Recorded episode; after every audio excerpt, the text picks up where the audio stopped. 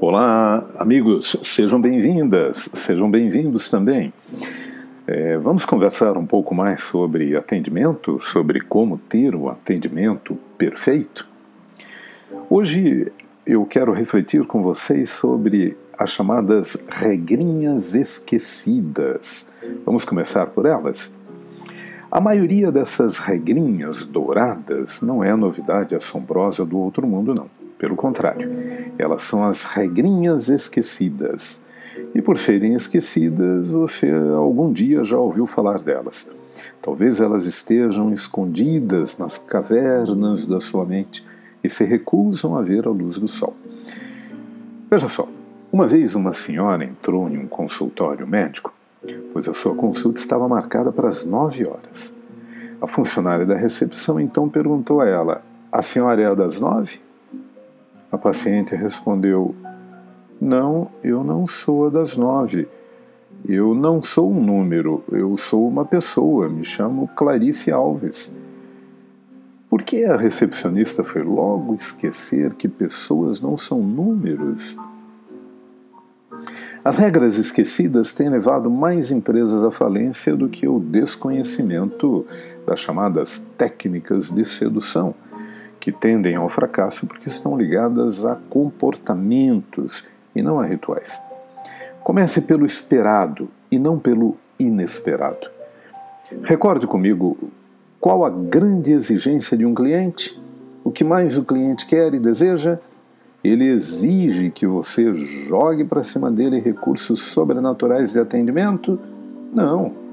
Ele exige que você use técnicas fantásticas tiradas da essência dos cérebros dos gênios da sedução? Não. Que você seja mitológico extraterreno em suas fórmulas hipnotizantes de contato? Também não. Mas o começo do início é: ele exige que posturas simples, fáceis de serem feitas, sejam feitas. Ele quer ser reconhecido, quer ser amado, quer que você seja a grande resposta a um problema, a uma necessidade ou desejo dele. E esse é o start do relacionamento realizador, é o começo de tudo. Para convencer o cliente com um atendimento perfeito, não começa pelos inesperados cativantes, e sim pela percepção do que se espera e tenha sempre em mente o seguinte: primeiro, as empresas fracassam não porque seu pessoal de atendimento desconhece fórmulas mágicas. Pelo contrário, alguns são até mestres nelas.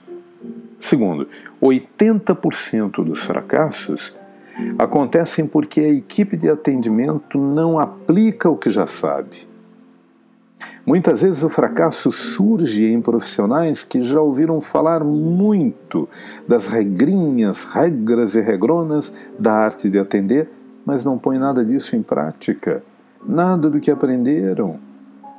Em resumo, o atendimento péssimo, na maioria das vezes, é consequência do pessoal não utilizar das regras esquecidas.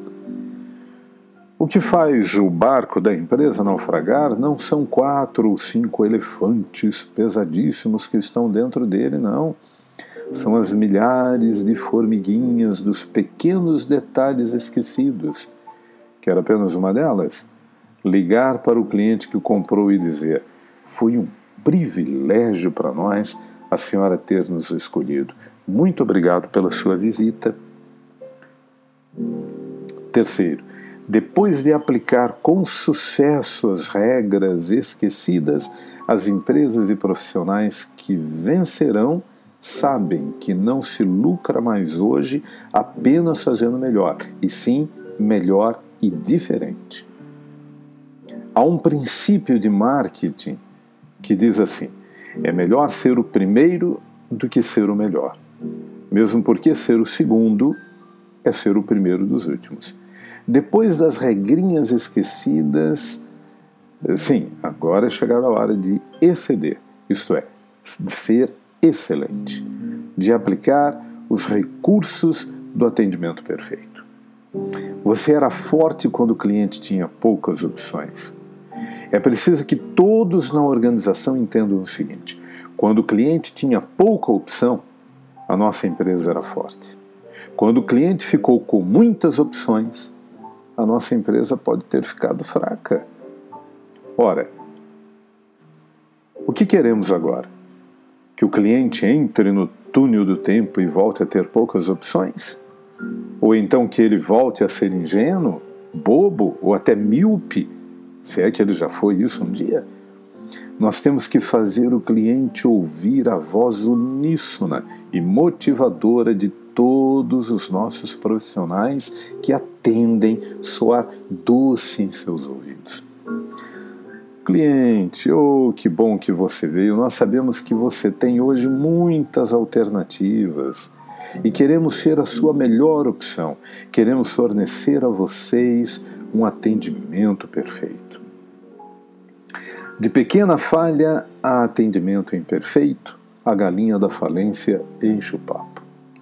Mas é bom sempre recordar que são as pequenas falhas de atendimento que, quando somadas, fazem aquele rombo na imagem da empresa. Quem sabe não pratica, diz o provérbio, ainda não sabe. Essas regrinhas não são muitas. Ou será que são necessárias trezentas e tantas regras para se produzir um atendimento perfeito? Ou umas poucas, porém poderosamente funcionais? Ninguém tropeça em montanhas, e sim nas pequenas pedras do caminho, não é mesmo? As regrinhas esquecidas são o primeiro ato deste teatro do atendimento perfeito. Regras do atendimento perfeito não são técnicas de vendas, mas a nossa sugestão é que você tire o melhor proveito desta pesquisa. Para isso, entenda que a empresa realizadora é aquela que usa as regras esquecidas e depois as técnicas do atendimento perfeito é aquela que inicialmente faz bem o que todo mundo faz mal, ou que faz melhor o que todo mundo já faz bem, ou a que faz as coisas que são óbvias, mas não são feitas. É aquela que sabe o que pratica e pratica aquilo que sabe.